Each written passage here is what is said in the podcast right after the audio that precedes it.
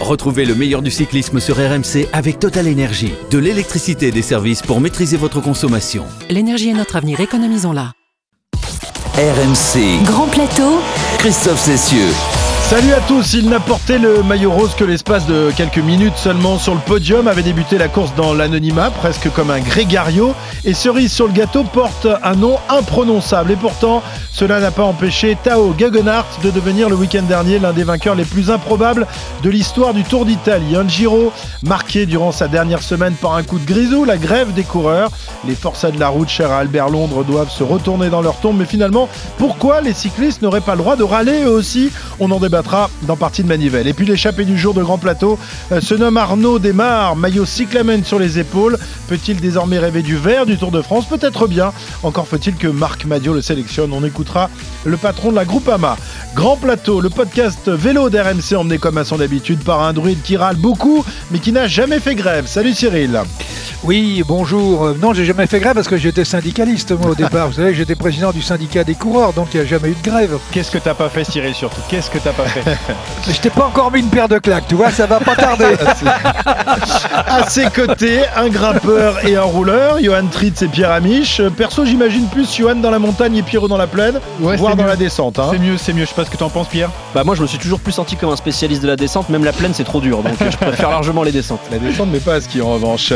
Euh, messieurs, j'espère que vous êtes en pleine forme car nous allons prendre la direction de l'Italie. Le Giro a rendu son verdict plutôt surprenant.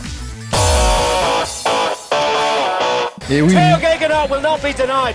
And a first career Grand Tour success for Teo Gegenhardt, who punches the air in delight. Tao Gegenhardt, euh, toujours en première position, il se décale et bien devant, il va remporter cette étape. Victoire de Tao Gegenhardt.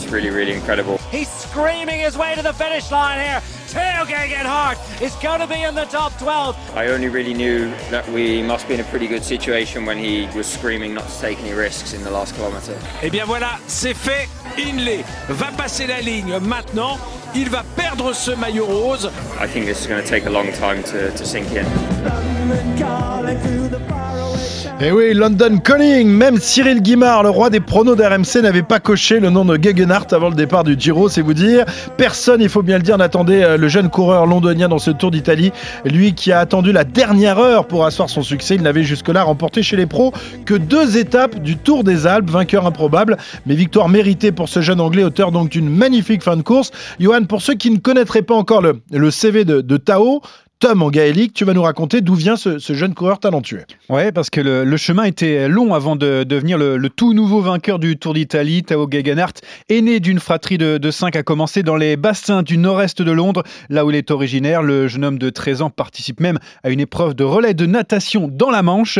C'est à ce moment-là qu'il décide de monter sur le vélo pour ne compter que sur lui-même dans ses performances, explique son entraîneur de l'époque. Sa progression est fulgurante. En 2013, à 16 ans, il termine troisième de Paris-Roubaix Junior et monte deux fois sur le podium de Liège-Bastogne-Liège Espoir. Euh, Tao euh, tape dans l'œil de l'équipe Sky qui le prend en stage. Mais si la formation britannique, britannique veut le recruter, Gegenhardt décide de s'envoler vers les États-Unis pour rejoindre la formation d'Axel Merckx Axeon. Là-bas, il s'éclate. Il voyage et après avoir terminé sixième du Tour de l'Avenir derrière son rival sur le Giro Jane Lay, il s'engage définitivement avec Sky en 2017. Bon grimpeur, il progresse petit à petit avant de gagner pour la première fois chez les pros en mai 2019 sur le Tour des Alpes. Il s'impose deux fois et termine deuxième du général derrière son coéquipier Sivakov. L'Italie, qu'il aime si bien car un an plus tard, c'est ce pays qui le sacre sur le Giro et devenir le, quatrième britannique d'Ineos à s'imposer sur un grand tour. Alors Cyril, je, je le disais, aucun spécialiste n'avait vraiment pronostiqué sa victoire, lui qui entamait le, le Giro, peut-être pas dans la peau d'un Grégario, mais tout juste dans celle d'un lieutenant quand même. Hein. C'était pas le, le leader, euh, loin de là de sa formation. Ah, non seulement il n'était pas leader, mais il était surtout parti euh, pour, euh, pour épauler euh, le, le leader, le vainqueur déjà du Tour de France, Geraint Thomas. Donc je pense que s'il y a une personne qui a parié, euh, qui a parié riche. sur lui, euh, il peut s'acheter une belle maison aujourd'hui, quoi. Parce que je suis même pas sûr qu'il y ait une personne qui ait parié sur, euh, sur Théo Guggenhardt. Donc, euh, mais Sinon, bon, on serait a- pas là. On Sinon, serait- parti en les Maldives. Voilà, tout à fait. Et, et- et il est vrai que ce Tour d'Italie était un tour très surprenant, mais à tous les niveaux. À tous les niveaux, parce que les leaders qui devaient être présents sur ce Tour d'Italie, eh bien, ne l'étaient pas, et ce sont les lieutenants qui ont pris la place et qui ont pris le pouvoir. Euh, Cyril, malgré tout, euh, Gegenhardt, toi qui es un spécialiste, toi qui regardes les palmarès de tous les, petits coureurs amateurs euh, dès qu'ils sont cadets, tu l'avais déjà dans, le viseur, celui-là, tu pensais que ça pourrait faire un bon coureur, éventuellement un vainqueur d'un grand tour dans, dans les années à venir? Ben, on, son palmarès était là pour démontrer qu'il avait un gros potentiel. Euh, On vient de le, vous venez de le, de, de le signaler. Et puis euh, moi, je l'avais vu euh, sur, effectivement sur le Tour des Alpes que j'avais été voir, parce qu'il y avait euh, une étape qui s'est déroulée sur le parcours, euh, tout du moins dans la région des championnats du monde. Donc on avait été vérifier le parcours, et donc j'avais suivi entre autres une étape du Tour des Alpes. Et, et c'est vrai qu'il était, qu'il était déjà impressionnant. Il y avait également Sivakov, parce que Sivakov, on n'en parle pas, mais il fait aussi partie des jeunes qui ont un gros potentiel. Euh, On en parle un peu plus de, de Sivakov. D'abord parce qu'il est moitié, moitié français, moitié russe, qu'il était au départ du Tour de France, mais euh, c'est vrai que Oui, tout un, à fait. Mais peu euh, c'était quand même les, les deux coureurs qui, Ouais. ont fait, qui ont fait le show sur, le, sur ce Tour des Alpes. Donc, euh, oui, on le suivait. Puis après, bon, vous savez, c'est difficile hein, dans une équipe comme, euh, comme Sky ou Ineos aujourd'hui, lorsqu'on a 22, 23 ans euh, et qu'on n'est pas encore tout à fait euh, mature. Euh, vous avez un coup, euh, vous avez un coup Froome, vous avez un coup Geraint Thomas. Après, vous vous retrouvez avec Egan Bernal. Euh, Bon, ben vous êtes toujours en position d'équipier, jamais, jamais à l'écran et, vanté pour le travail que vous faites, même si à l'arrivée on dira oh, j'ai eu une équipe formidable. Oui, mais Guggenhardt on le voit pas. Mais on sait qu'il roule vite, qu'il roule longtemps, qu'il grimpe bien, et quand euh, il y a plus de leader, eh bien maintenant qu'il y a plus de leader, le pouvoir ça se prend et c'est ce qu'il a fait. Une incroyable équipe Ineos aussi, hein, qui a su se réinventer dans, dans cette course après la- l'abandon de, de son leader, Geraint Thomas. Ineos qui achève ce Giro avec le classement général, le classement des jeunes, sept victoires d'étape. C'est sans doute, Cyril, l'un des plus beaux succès de l'équipe britannique, euh, qui a pourtant un, un paquet de, de grands tours à son palmarès. Une équipe qui a su se réinventer, alors qu'on lui était quand même tombé dessus euh, après le Tour de France. Hein. Tu lui étais tombé dessus. Ouais, surtout Cyril d'ailleurs. Non, non, non, non, non, non, surtout, euh, surtout, surtout toi, Christophe.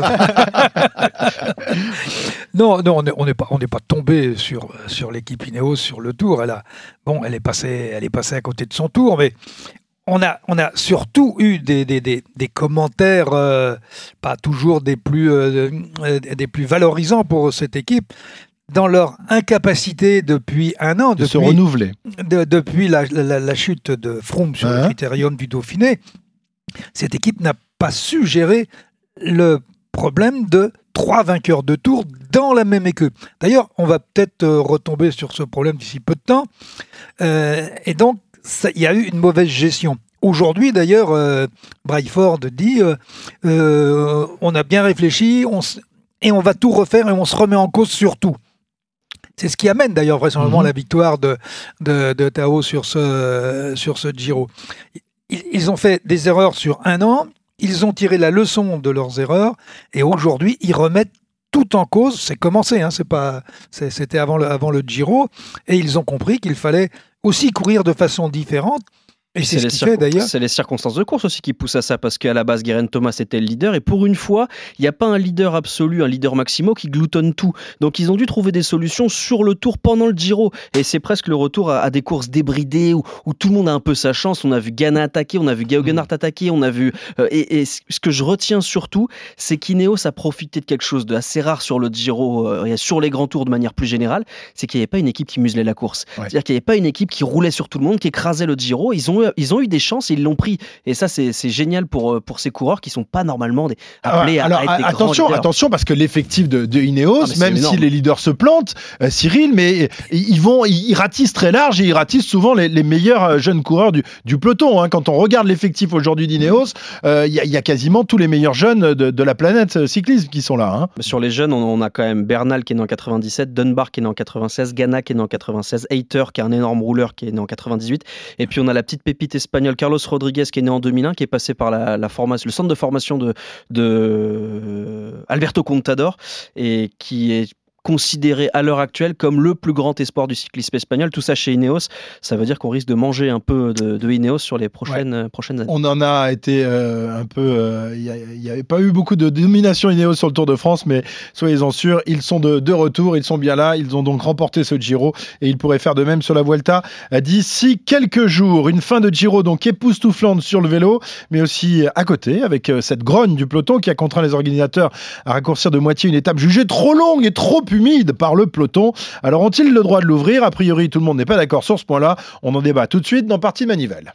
RMC, La partie de Manivelle. Et oui, parce que l'affaire a fait grand bruit. C'était donc vendredi dernier au départ de la 19e étape du Tour d'Italie. Une longue, très longue journée de 258 km attendait les coureurs qui, en ouvrant les volets le matin, ont eu la désagréable surprise de voir qu'il pleuvait. Et ça, eh bien, ça les a décidés, Johan, à protester, à demander la réduction de l'étape. Ouais, ils ont euh, protesté aussi parce que euh, il faut dire que la veille, euh, ils avaient couru l'étape reine du Giro avec notamment l'ascension du, du Stelvio.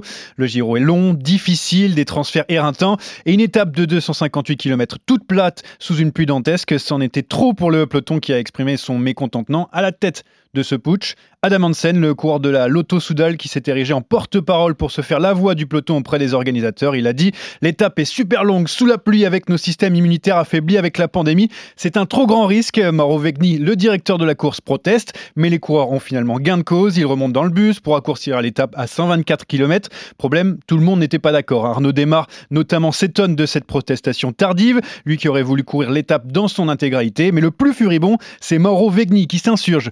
Je n'ai jamais accepté la proposition des coureurs. Ce qui s'est passé, quelqu'un va devoir le, le payer. Et l'Italien a tenu parole puisque dès l'arrivée à Milan, le directeur de RCS menace de sanctions les équipes ayant participé à cette grève de ne, et de ne plus jamais les inviter sur le Giro. L'histoire n'est pas terminée. Ouh là là, était très, Il était très, très énervé. très, très remonté le, patron du Giro. hein. Euh, effectivement, il a promis que certains euh, paieront pour cet affront. Ouais, Cyril, il est rare quand même que, que les coureurs protestent de la sorte. Jusque-là, c'était plutôt pédale et tais-toi. Est-ce que tu comprends ce mouvement de, de grogne, euh, l'attitude du peloton Est-ce qu'il n'y avait pas moyen de faire autrement que ce qui s'est passé vendredi dernier? Toi, le syndicaliste. Oui, non, euh, je, je- je- il, faut, il faut remettre les choses dans leur, euh, dans leur contexte. Euh, quand d'abord, un, je vais, je, vais, je vais clôturer un dossier tout de suite.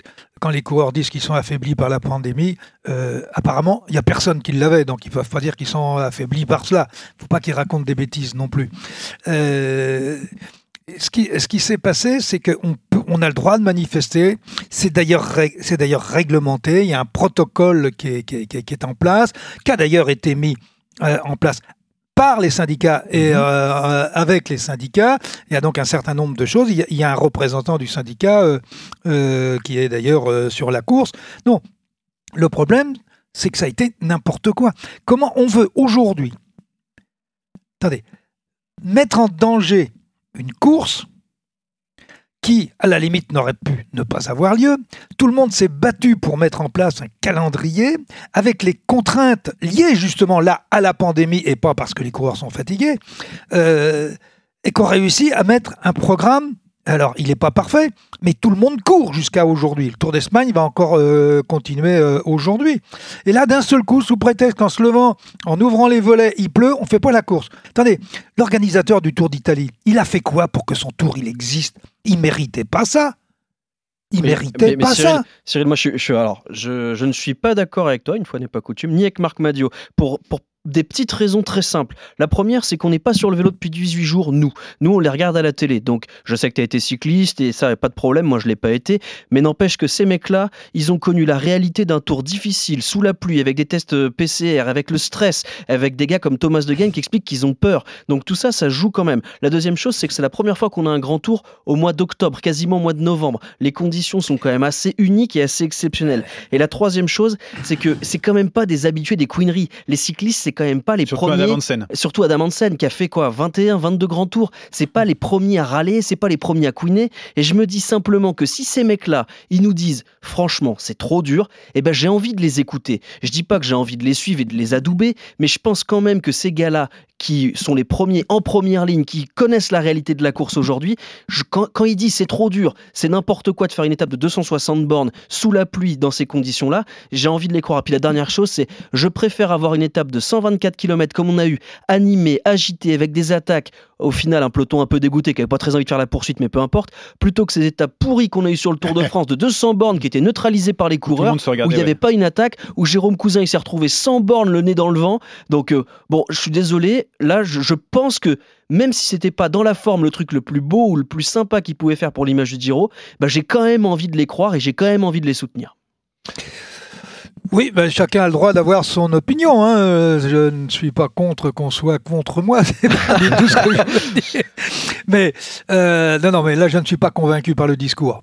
D'accord, pas convaincu. On est par- aussi, on est aussi divisé que dans Non, le peloton. C- euh, Cyril, est-ce que les organisateurs n'ont pas commis une, une toute petite erreur finalement? Parce qu'on sait que le, le tracé avait été fait pour le mois de mai-juin, ce qui est évidemment complètement différent en termes de, de météo que euh, octobre. Euh, 258 bornes. Après avoir escaladé le, Stelvio la, la veille avec effectivement de- des températures très fraîches et euh, tout ça, est-ce qu'ils n'auraient pas dû aussi euh, changer un petit peu le, le parcours, même si on sait évidemment que c'était compliqué d'organiser les, les courses cyclistes cette année?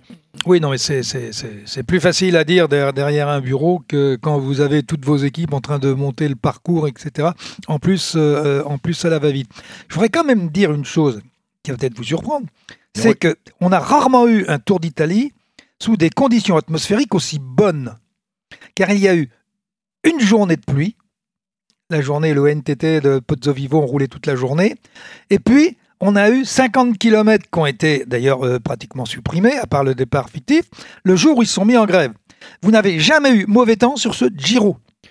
Après, euh, suis- au départ, ça, non, non, mais ça, c'est une réalité. Au départ, il faisait beau, et après, quand même, il faisait euh, ce que disait Aurélien Paré-Peintre, le coureur d'AG2R, il faisait beau au début, euh, 18 degrés, 20 degrés, mais après, il faisait, mo- il faisait moins 5 degrés des fois dans les. Non, dans ça, les je- non, non, non, non, C'est ce qu'il dit, non, donc moi, j'étais pas il là. a- Il pas a au- jamais fait moins 5, je suis désolé. J'ai commenté tout le Giro. Oui, mais t'étais pas sur Ouais, le. bah, dans ton studio, dans ton studio, les pieds dans les. Non, on, avait, la météo tous les jours parce que c'est- vous avez des les mêmes conditions dans le studio, vous mettez les mêmes conditions.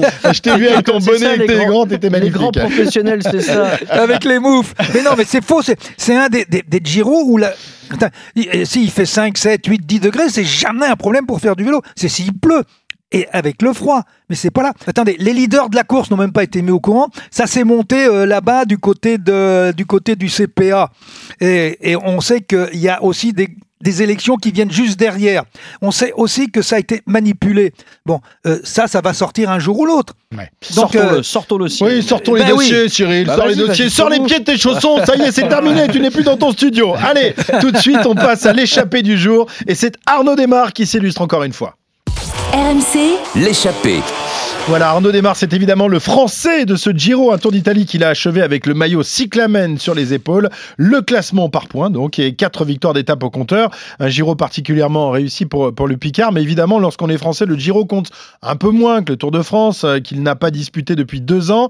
Il faut à nouveau le, le sélectionner pour la Grande Boucle. Cyril, il a obtenu le droit justement de participer au Tour de France l'année prochaine et les années à venir. Bah, je ne sais pas si on peut parler de droit en matière de sport, mais euh, il a effectivement la capacité, il a les moyens euh, euh, physiques. Ses résultats cette année font qu'il a quand même une bonne chance d'être sélectionné pour le prochain Tour de France. N'oublions pas que participer au Tour de France ou au Tour d'Italie ou dans une autre course rentre dans un, dans un contexte général. Il n'avait pas fait le Tour de France cette année parce que l'objectif, euh, l'orientation était sur euh, Thibaut Pinot, elle n'était pas sur le sprinter. Au Tour d'Italie, ils sont partis avec une équipe de sprinters, avec un train euh, pour Arnaud, et ça a fait tilt tout le temps. Donc il faut laisser l'eau couler sous le pont et on verra bien l'année prochaine Ouais. s'il Mais- est au départ ou non. Marc Madieu, il a plus d'arguments pour dire non à Arnaud Desmar Ah, euh, maintenant. ouais, ouais. Il était l'invité de- d'RMC ce week-end. On, va- on va l'écouter d'ailleurs justement. Marc Madio nous parlait de, de l'été prochain, de ce maillot vert, de cette quête des euh, victoires d'étape pour euh, Arnaud Desmar. Mais sera-t-il au départ du Tour de France? La réponse de, Marc Madio. Ça lui donne peut-être aussi, ça lui ouvre des perspectives par rapport au maillot vert sur le Tour de France, parce que quand on remporte un classement par points sur un grand tour devant Peter Sagan, qui est quand même euh, la grande référence en, la matière, ça, ouvre forcément des horizons. Bah, on espère qu'on sera dans le match pour les victoires d'étape, et les victoires d'étape permettront de s'intéresser, un peu comme on l'a fait sur ce Tour d'Italie, s'intéresser au maillot vert.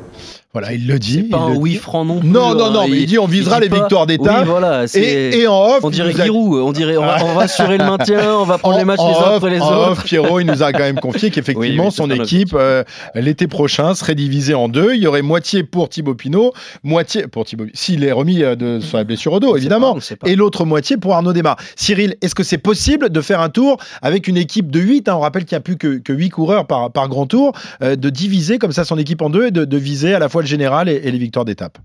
Bah, tout dépend comment vous composez votre équipe et tout dépend aussi parce que, attendez, à certains moments, ils ont mis Arnaud et Thibaut et ils se sont dit ah oh, Mm. là là c'est pas possible, euh, ça ça porte préjudice à l'un euh, ou à l'autre. Donc ça, ça a été euh, ça, ça a été le constat. Donc on a fait exactement l'inverse et aujourd'hui on va revenir à une ancienne une ancienne possibilité, une ancienne position. Aujourd'hui, le problème est simple. Est-ce qu'on peut faire confiance à Thibaut Pinot pour aller faire un podium et gagner le tour ou pas? La vraie question, elle est là, elle n'est pas, elle, est pas, elle est pas métaphysique. hein. Puis il y en a une autre aussi. Est-ce qu'Arnaud démarre avec seulement trois trois coéquipiers qui lui sont dédiés et capable de gagner sur un grand tour? Parce qu'on a vu hein, des autres sport, des autres euh, sprinteurs français gagner sur les autres grands tours. On a vu Nasser Boigny qui a réussi à, à ramener le maillot cyclamen. Nasser Boigny, c'est combien de victoires sur un Tour de France? Eh Ben voilà, c'est zéro. C'est pas facile. C'est Ouais, pas enfin, ça fait facile. Alors que ça Arnaud fait un en a moment qu'il n'a décroché pas pris le départ. hein. Oui, c'est pas faux. Mais ce que, ce que je veux dire, c'est que même au top, Nasser Boigny a jamais su Ouais. s'imposer sur le Tour de France. Arnaud démarre à quelques victoires sur le Tour, mais il y aura quand même euh, peut-être Groenewegen qui sera de retour. Il y aura euh, Ewen, il y aura Bennett, il y aura Sagan, il y aura peut-être Mathieu Van Der Poel. Enfin, la concurrence sur le Tour de France, elle est énorme. Est-ce que Arnaud démarre est capable de s'immiscer dans ce combat-là? Bah, c'est à mes yeux, on, l'a- on en a débattu il y a maintenant une semaine. hein. à mes yeux, je ne crois pas. Aux yeux de Johan, oui. Bah, on verra. En fait, on verra. On verra et euh, effectivement ce sera l'une des, des- des- des grandes questions de la saison 2021 si euh, celle-ci a lieu évidemment. Tout de suite dans le Grand Plateau, la rubrique en mode sépia, c'est l'heure de Rétro Poussette. C'est à Zandvoort, en Hollande, que se déroule le championnat du monde de cyclisme. À l'arrière, un drame se jouait. RMC, André Darrigade est le plus rapide au sprint. la rétro-poussette. Première victoire d'étape pour Richard Viroc Alors aujourd'hui Pierrot, inspiré par la surprise Gaganart, tu vas nous parler de ces vainqueurs improbables qui ont aussi marqué l'histoire du, vélo et des grands tours. Et oui, alors façon, parce que si Geoghan Hart a encore le temps de gagner, de briller sur les grands tours, je vais vous parler aujourd'hui de ceux qui n'ont pas eu la chance de s'inscrire dans la durée, euh, qui n'ont pas connu le bonheur de remporter plusieurs grands tours. Alors autant vous le dire tout de suite, j'ai décidé de manière totalement arbitraire de commencer mon travail d'archéologie cycliste après-guerre. Et la première surprise fossilisée, elle se nomme Jean Dotto, le vigneron de Cabas. C'était un bon coureur, forcément, vainqueur du Dauphiné 52, mais Jean craignait autant la gloire que les chutes. Excellent grimpeur, il n'est pas animé de cette soif de victoire insatiable qui fait la différence souvent entre les bons et les grands. Pourtant, en 1955, il débarque sur la Vuelta avec l'étiquette de brave, un soldat au service de son leader, Raphaël Gemignani. Les Espagnols Bahamontes, Lorogno sont les favoris, et avec Poblet, Mani, Nencini, le plateau est solide. Et c'est le maillot tricolore Raphaël Gemignani qui, au matin de la dixième étape, porte surtout le maillot de leader. Mais les locaux attaquent tous les jours. Itura, Compagnie, Serra, Quiles. Pour calmer les ardeurs, eh bien, il faut une diversion, elle se nommera Dotto. L'Italien devenu français attaque et prend jusqu'à 10 minutes d'avance. Gemignani, son coéquipier, est dévasté. La Vuelta lui était promise et voilà que Dotto va lui voler son rêve. Ducaso, le directeur sportif de l'équipe de France, comprend et veut donner une chance à son numéro 1. Il lui dit Tu veux sauver ton maillot? Je t'accorde 20 minutes pour rejoindre Dotto. Si tu ne l'as pas rejoint dans 20 minutes, tu te relèves et t'attends le peloton. Le grand fusil s'épuise une dizaine de kilomètres et renonce. Dotto, à la surprise générale, devient le premier vainqueur français de la Vuelta. En Espagne, l'étonnement est aussi total en 1991. Malcor Mori est un jeune coureur spécialiste du chrono et au sein de la Once, il n'est qu'un coéquipier de luxe. Le leader se nomme Larretera, Fuerte, mais vu le profil, eh bien Maori s'empare du maillot de leader dès la première étape. Il le perd au profit de son leader sur le contre-la-montre par équipe et le retrouve quand ce dernier abandonne. Il reste au soir de la sixième étape 14 jours et 124 km de contre-la-montre. C'est énorme. Seule solution pour Indurain, Para ou Grumov pour renverser la machine à rouler, attaquer dans toutes les montées. Maori ne lâchera plus sa tunique malgré les attaques et les tentatives. Il s'impose à Madrid avec 3 minutes d'avance sur le futur crack Indurain. Maori ne connaîtra plus jamais le moindre podium sur un grand tour. En Italie, deux noms tout aussi surprenants. Evgeny Berzin d'abord, décrit comme le coureur le plus doué du peloton par Sean Kelly, connu pour ses frasques et ses déclarations qui conduisent ses coéquipiers à le haïr dans toutes les équipes où il passe. Un homme qui dira Je suis dans le peloton parce que j'aime bien la compétition, mais j'aime pas beaucoup m'entraîner. Un gamin qui négocie son contrat dès qu'il gagne et qui court contre ses propres coéquipiers dans les classiques. Bref, un sale gosse. Mais en 1994, eh bien, il décroche à la surprise générale le Giro. Un succès qu'il construit aussi bien en montagne que sur les chronos. À l'arrivée, il colle 3 minutes à Pantani, 4 à Indurain. Son équipe, elle, récolte les fruits d'une saison stupéfiante. Les soupçons légitimes se portent sur la formation Gewis Balan et sont sur son docteur, hein, un certain docteur Ferrari. Ce dernier qui dira au sujet du russe Tout ce qui ne donne pas un résultat antidopage positif, c'est pas du dopage. D'accord. Le dernier de cette liste aurait pu être italien aussi, Danilo Di Luca, plutôt sprinter, puncher, vainqueur du Giro 2016 devant Andy Schleck. Deux ans plus tard, il est contrôlé positif à l'EPO, puis de nouveau en 2013. Mais jamais son succès ne lui s'est retiré. Dernière surprise en date, elle est française, en tout cas espagnole, mais sur le Tour de France, Oscar Pereiro, concours de circonstances et déclassement pour dopage. L'éternel coéquipier de la Caisse d'épargne connaîtra en 2006 sa plus belle victoire, l'une des six seulement dans sa carrière. Voilà, des vainqueurs improbables. Il y en a eu d'autres. Hein. Tu as évidemment euh, dans, dans, l'énorme euh, palmarès du cyclisme, il fallait choisir euh, quelques-uns. Cyril, Lucien Aymar, par exemple, vainqueur du, Tour de France en, en, 66, je crois. C'est quasiment l'une de ses seules grandes victoires professionnelles. Ça avait été là aussi une énorme surprise de, le voir remporter le Tour. Hein. Oui, c'est un peu la même situation qu'avec Jean Dotto et Geminiani. Anctil était un petit peu en difficulté, même voire malade. Et puis, euh, bah, Lucien Aymar, euh, coureur très, très intelligent, très futé, euh, a senti qu'il y avait quelque chose à jouer et qui est parti dans un coup. Quand ses adversaires se sont rendus compte que Lucien Aymar était, avait pris la poudre d'escampette, il était beaucoup trop tard et, Lucien remporte ce, Tour de France grâce à des circonstances de course. Ceci dit, c'était quand même un bon, un bon coureur. Mais tant qu'à gagner le Tour de France, c'était c'était peut-être euh, un, peu, un peu plus compliqué, euh, sachant qu'il avait quand même terminé deuxième d'un Tour de l'avenir derrière Felice Gimondi et un Tour de l'avenir qu'il aurait dû gagner logiquement.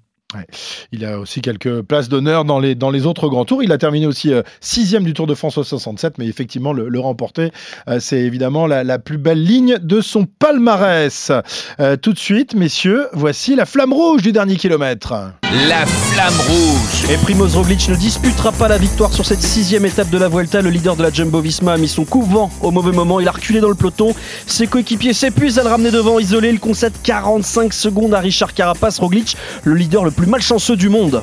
Lui n'a pas eu de problème de veste, mais plutôt de, jambes. Chris Froome, dossard numéro 1 d'Ineos, n'est décidément plus que l'ombre de lui-même sur la Vuelta. Le Britannique, incapable de suivre le rythme, est déjà repoussé à plus d'une heure au général. Difficile de s'imaginer voir le quadruple vainqueur du Tour de France revenir au plus haut niveau. Et difficile de croire aussi à la victoire d'un sprinter sur la Vuelta. Le parcours est totalement fou. 4 étapes de plat et 7 étapes qui se concluent au sommet. Le dernier grand tour de la saison est démentiel. Les écarts pourraient être historiques avant la moindre étape de montagne. Ce lundi, la lanterne rouge pointe à 1h48 du leader. Ah Pierre, je, t'arrête des étapes montagneuses que ne verront peut-être jamais les coureurs de la Vuelta. La course est menacée par les restrictions sanitaires. Déjà amputée, amputée du, du Tour Malais dimanche dernier, les organisateurs craignent que les régions autonomes espagnoles décident d'interdire le passage du peloton sur leur terre. Si la situation se dégrade, cela pourrait sonner le glas de l'édition 2020. Voilà, dernier kilomètre euh, dans la Vuelta. Cyril, l'information que tu retiens de cette flamme rouge, de ce dernier kilomètre?